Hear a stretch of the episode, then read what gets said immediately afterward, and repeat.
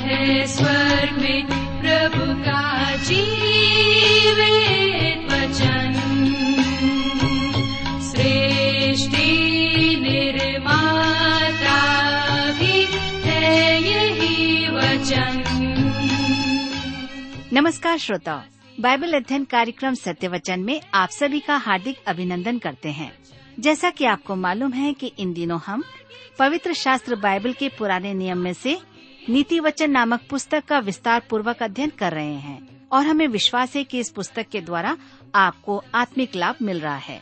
तो आइए आज के इस बाइबल अध्ययन में हम सम्मिलित हों, लेकिन इससे पहले सुनते हैं एक मधुर संगीत रचना।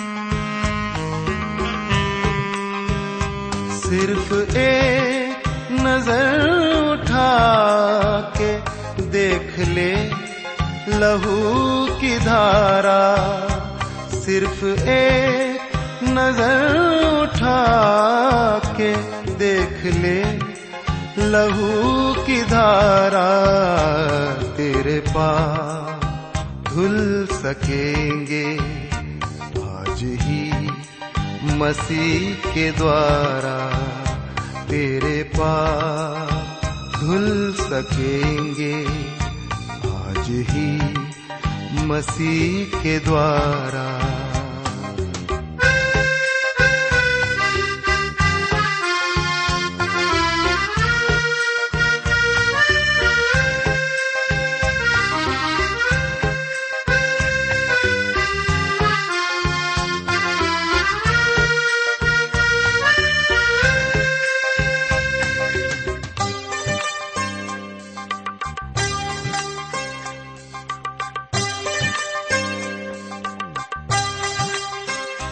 तेरी कोशिशों के बदले क्या बता तुझे मिला है, तेरी कोशिशों के बदले क्या बता तुझे मिला है। जिंदगी खुशी से भर दे कोई ऐसा सिलसिला है, तुझे कुछ न दे सकेगा तेरे भाग्य का सितारा, तुझे कुछ न दे सकेगा तेरे भाग्य का सितारा। सिर्फ एक नजर उठा के देख ले लहू की धारा, तेरे पाप धुल सकेंगे आज ही मसीह के द्वारा, तेरे पाप धुल सकेंगे आज ही मसीह के द्वारा।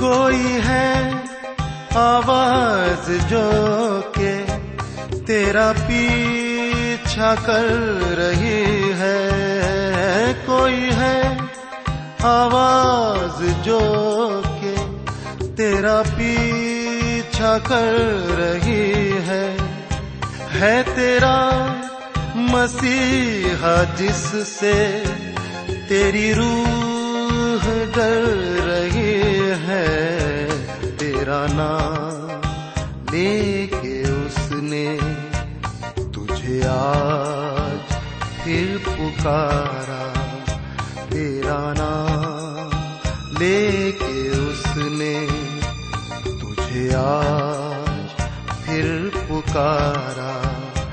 सिर्फ एक नजर उठा के देख ले लहू की धारा, तेरे पास धुल सकेंगे आज ही मसीह के द्वारा, तेरे पास धुल सकेंगे आज ही मसीह के द्वारा।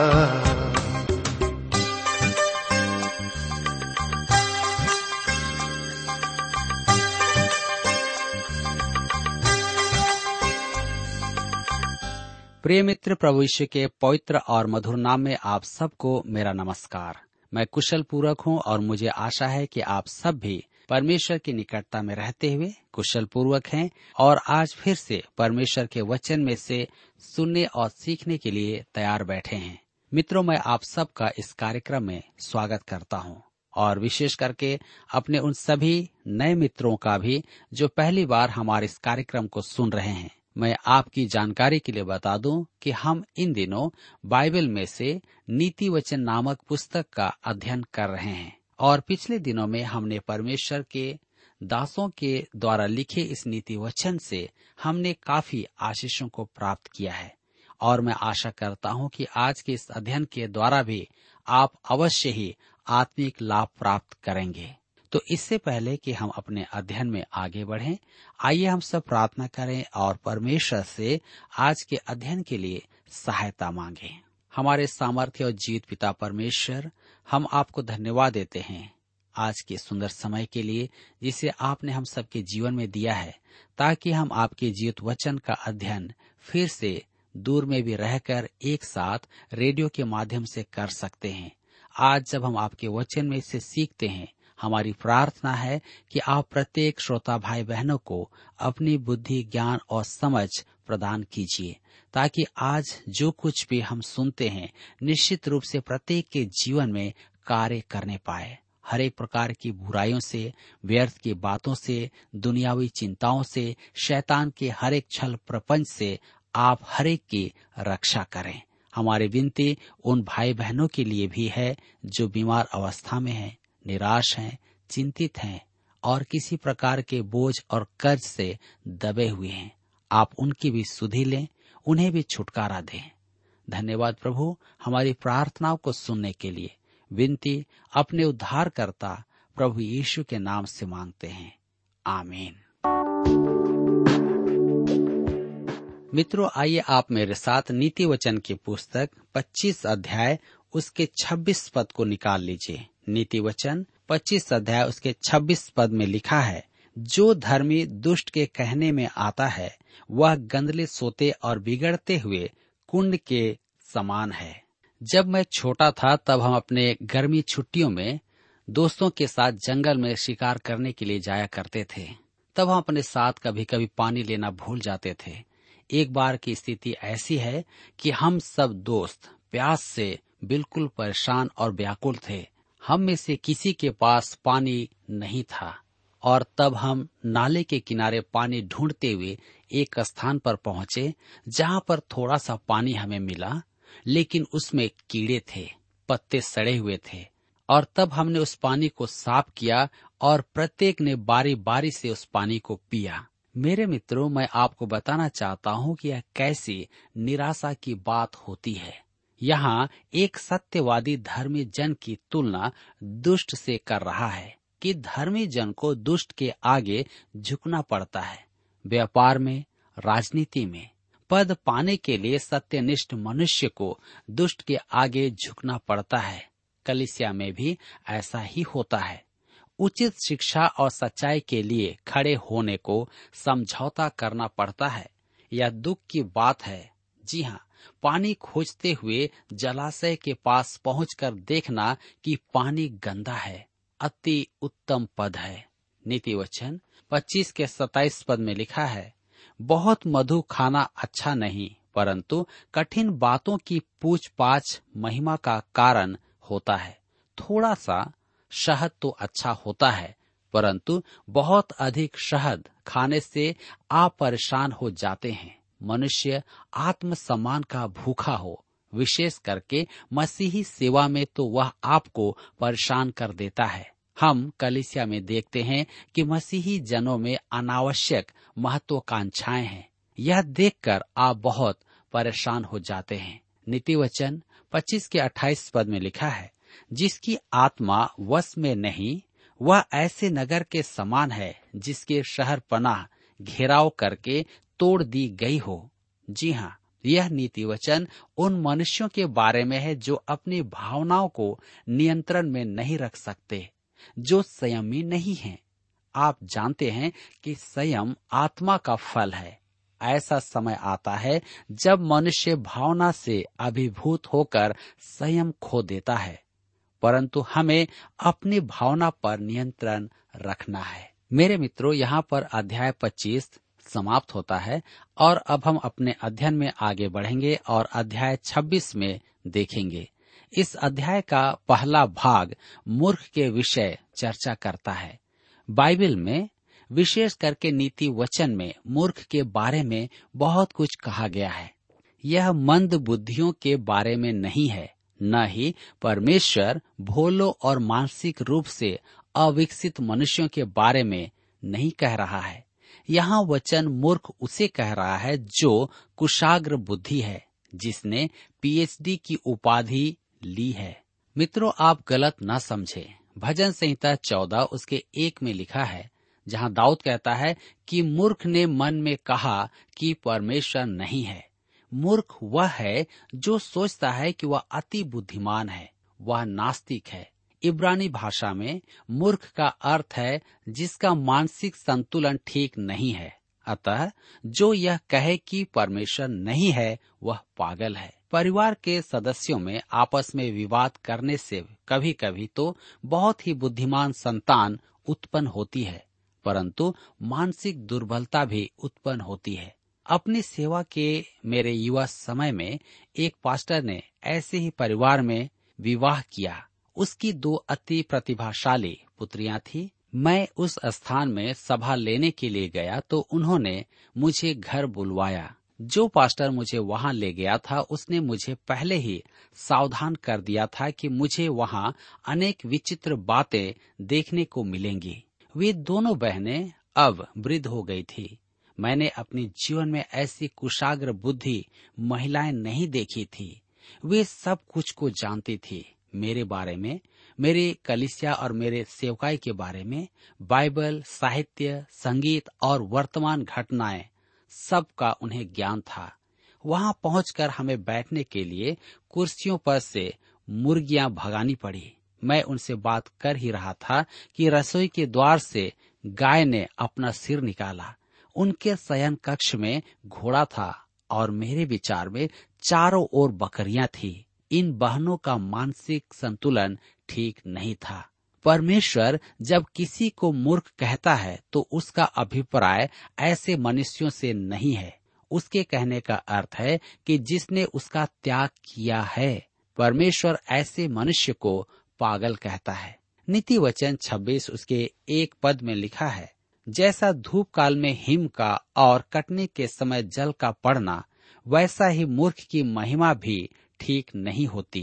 मूर्ख की एक पहचान है कि वह अपना सम्मान खोने की चिंता नहीं करता है, और सच तो यह है कि ऐसे मनुष्य का सम्मान होता ही नहीं है। नीतिवचन छब्बीस उसके दो पद में आगे लिखा है, जैसे गौरैया घूमते घूमते और सुबेनी उड़ते उड़ते नहीं बैठती, वैसे ही व्यर्थ शाप नहीं पड़ता। भावी घटनाओं का अनुमान लगाने से उनका पूरा हो जाना हमेशा आवश्यक नहीं है। प्रसंगवश आज हमारे मध्य अनेक भविष्यद्वक्ता हैं। उनकी कुछ भविष्यवाणियां सच भी होती हैं, परंतु परमेश्वर की ओर से उन्हें यह वचन प्राप्त नहीं होता है, क्योंकि कभी कभी वे गलत भी होते हैं। परमेश्वर का भविष्यद्वक्ता कभी गलत नहीं होता है। आप व्यवस्था विवरण की पुस्तक अठारह अध्याय उसके बीस से बाईस पद को पढ़ सकते हैं। नीतिवचन छब्बीस उसके तीन में लिखा है, घोड़े के लिए कोड़ा, गधे के लिए लगाम और मूर्खों की पीठ के लिए छड़ी है।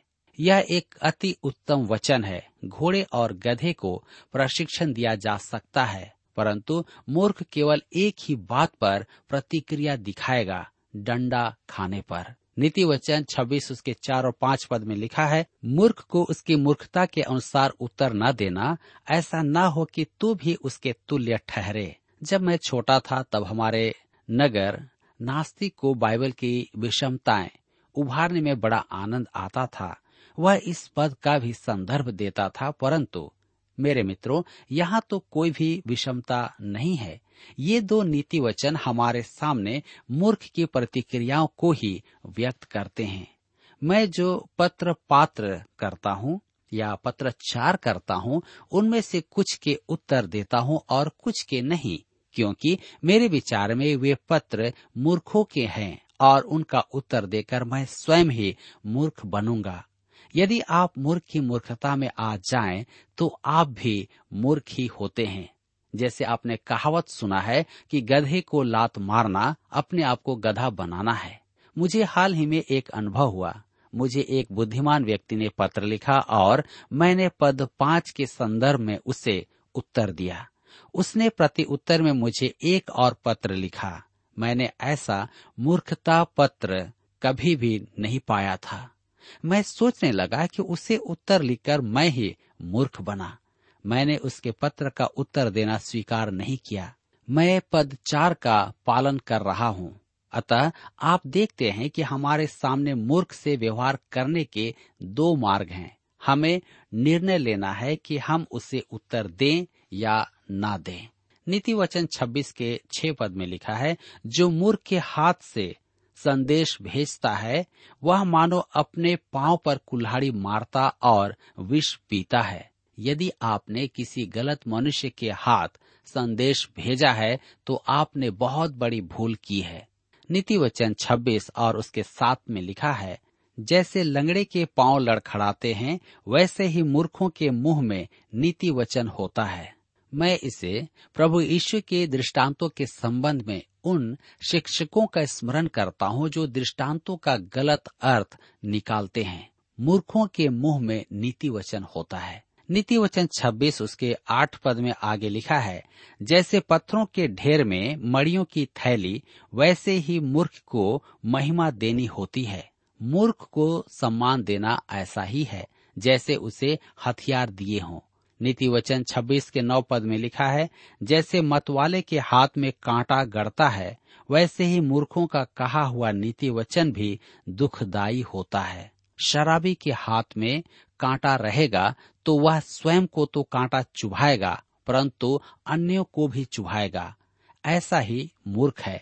यदि वह शिक्षक बन जाए, वह स्वयं तो दुख उठाएगा, श्रोताओं को भी हानि पहुंचाएगा। नीतिवचन छब्बीस के दस पद में आगे पढ़ते हैं, जैसा कोई तीरंदाज जो अकारण सबको मारता हो वैसा ही मूर्खों या राहगीरों का मजदूरी में लगाने वाला भी होता है। अंतिम परिणाम तो निश्चित है, परमेश्वर सब कुछ संभाल लेगा। यह एक बहुत ही भयानक बात है।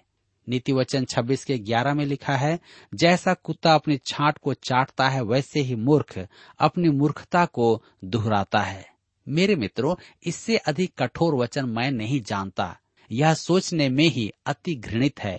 ढोंगियों के संबंध में पतरस इसी नीतिवचन का संदर्भ देता है। दूसरा पतरस की पत्री दो अध्याय उसके बाईस पद में उन पर यह कहावत ठीक बैठती है कि कुत्ता अपनी छांट की ओर और नहलाई हुई सुअरनी कीचड़ में लेटने के लिए फिर चली जाती है।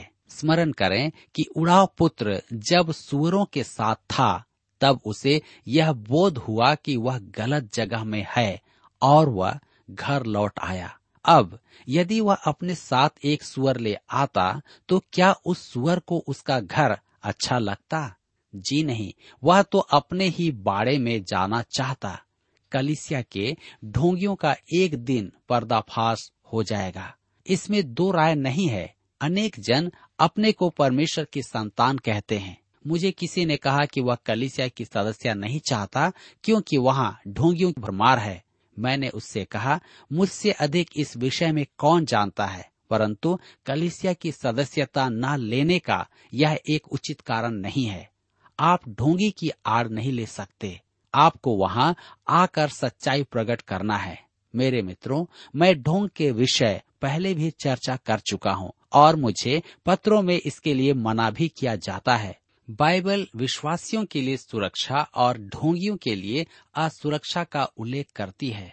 यह नीतिवचन ढोंगी के बारे में है। नीतिवचन छब्बीस उसके बारह पद में लिखा है, यदि तू ऐसा मनुष्य देखे जो अपनी दृष्टि में बुद्धिमान बनता हो तो उससे अधिक आशा मूर्ख ही से है।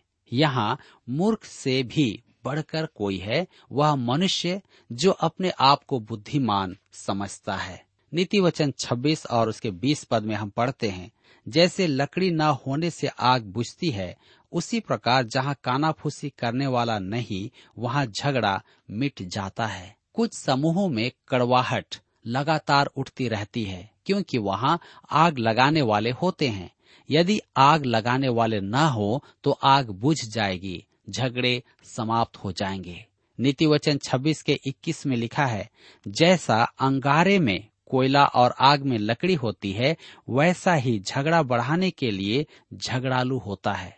कुछ लोग कलीसिया में आते ही झगड़े आरंभ कर देते हैं। वे आज मसीही सेवा में भी हैं। वे सदा ही झगड़े की बातें करते हैं। वे परमेश्वर के वचन में रुचि नहीं रखते, जबकि ऐसा दिखावा अवश्य करते हैं। नीतिवचन छब्बीस और उसके बाईस पद में लिखा है, कानाफूसी करने वाले के वचन स्वादिष्ट भोजन के समान भीतर उतर जाते हैं। ध्यान दीजिए, मनुष्यों की मीठी मीठी कानाफूसी बड़ी अच्छी लगती है। उन्हें सुनना तो अच्छा लगता है, परंतु उन बातों को सहन करना कठिन है और अंत में वे परेशानी का कारण बन जाती है। परमेश्वर की संतान को बुरी बातें सुनना अच्छा नहीं लगता है। अब ढोंग के विरुद्ध यह सबसे बड़ा एवं कठोर वचन है, परमेश्वर के लोगों में झूठा दिखावा। नीतिवचन छब्बीस उसके तेईस से अट्ठाईस पद में हम पढ़ते हैं, जैसा कोई चांदी का पानी चढ़ाया हुआ मिट्टी का बर्तन हो, वैसा ही बुरे मन वाले के प्रेम भरे वचन होते हैं। जो बैरी बात से तो अपने को भोला बनाता है, परंतु अपने भीतर छल रखता है। उसकी मीठी मीठी बात की प्रतीति न करना, क्योंकि उसके मन में सात घिनौनी वस्तुएं रहती हैं। चाहे उसका बैर छल के कारण छिप भी जाए तो भी उसकी बुराई सभा के बीच प्रकट हो जाएगी। जो गड्ढा खोदे वह उसी में गिरेगा और जो पत्थर लुढ़काए वह उलटकर उसी पर लुढ़क आएगा। जिसने किसी को झूठी बातों से घायल किया हो वह उससे बैर रखता है और चिकनी चुपड़ी बात बोलने वाला विनाश का कारण होता है। कुछ लोग प्रभु यीशु में विश्वास का अंगीकार तो करते हैं, परंतु वे परमेश्वर की संतान नहीं हैं। हम उन्हें ढोंगी कहते हैं क्योंकि वे जो नहीं हैं उसका वे दिखावा करते हैं। वे झूठे हैं। उन्हें कलीसिया के भीतर और बाहर किसी को परेशान नहीं करना चाहिए, क्योंकि नकल का सामना सच एवं मूल्यवान से होना चाहिए। एक पैसा या एक रुपए की नकल नहीं की जाती, बड़ी मुद्रा की नकल बनाई जाती है। ये नीतिवचन झूठे का वर्णन करते हैं और उसके प्रति सचेत करते हैं। अतः हम झूठे विश्वासियों को देख आश्चर्य में नहीं पड़ना चाहिए। वह दोगला है, उसके मुंह में चिकनी चुपड़ी बातें हैं, परंतु उसका मन आपसे घृणा करता है। वह आपके बीच कुछ ढूंढ रहा है। किसी भक्त ने कहा, मनुष्य के लिए हानि पहुंचाने वाले से घृणा करना स्वाभाविक है।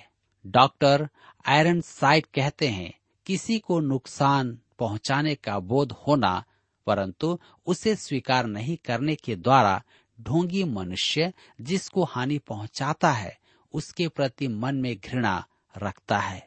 वह अपने इस दुर्भावना को छिपाने के लिए मीठी मीठी बात करता है, जबकि वह अपने शिकार के विनाश का सदैव षड्यंत्र रचता रहता है। मेरे मित्रों, बाइबल में चटुकारी और ढोंग का एक अति उत्तम उदाहरण है हामान। उसने एक संपूर्ण जाति वरन रानी को भी नष्ट करने का षड्यंत्र रचा। वह राजा की चटुकारी चापलूसी करता था, परंतु स्पष्ट दिखाई देता था कि वह राजा को हटा देना चाहता है। मसीह क्षेत्र में भी बहुत झूठा दिखावा है। हमें इसे पहचानना आवश्यक है। इस पर पर्दा डालने की आवश्यकता नहीं है। संसार में कलीसिया से अधिक झूठ को ढांकना कहीं और नहीं देखा जा सकता है। हम ऐसा दिखाते हैं कि हमारे बीच कोई बुराई नहीं है। ऐसा करने से शायद बुराई अपने आप दूर हो जाएगी। यदि कोई हमसे कहे कि कलीसिया में झूठा दिखावा है, तो हमें ऐसा प्रतीत होता है कि हम हार गए।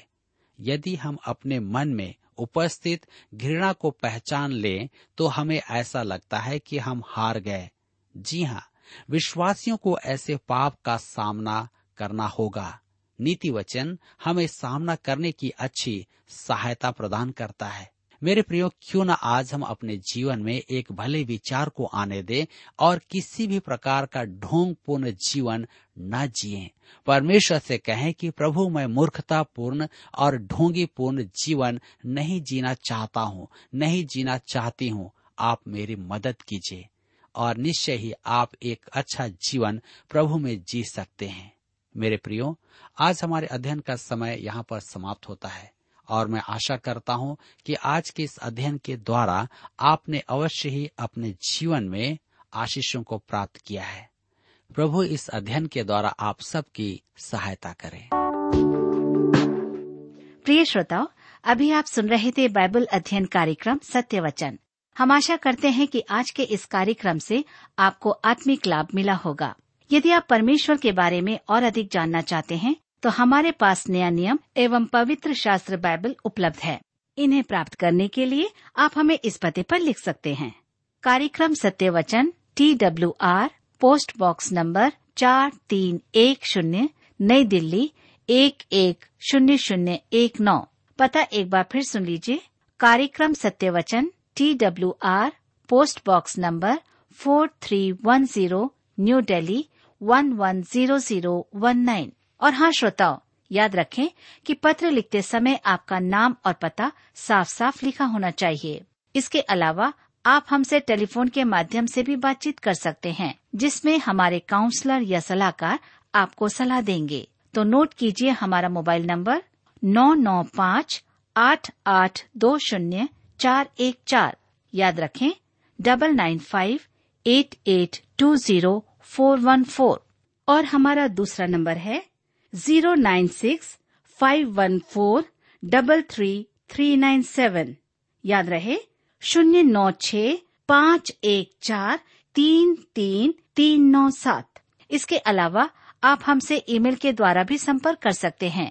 हमारा ईमेल आईडी है Hindi T T B at T W R dot I N, Hindi T T B at T W R dot I N. श्रोताओ, इस कार्यक्रम को आप हमारे वेबसाइट रेडियो आठ आठ दो डॉट कॉम पर भी सुन सकते हैं। इस वेबसाइट रेडियो आठ आठ दो डॉट कॉम के बारे में अपने मित्रों को भी सूचित कर दें। और अब इसी के साथ हमारे कार्यक्रम का समय यहीं पर समाप्त होता है। अगले कार्यक्रम में आपसे फिर मुलाकात होगी।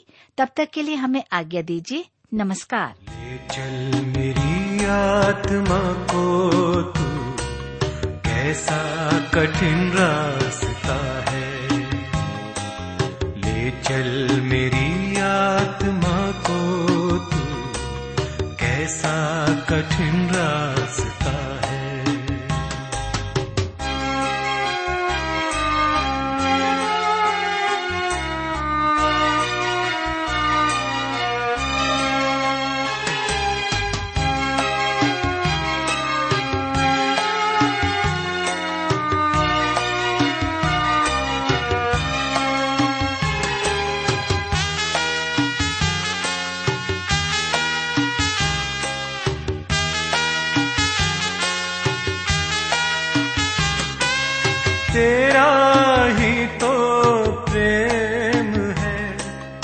आया।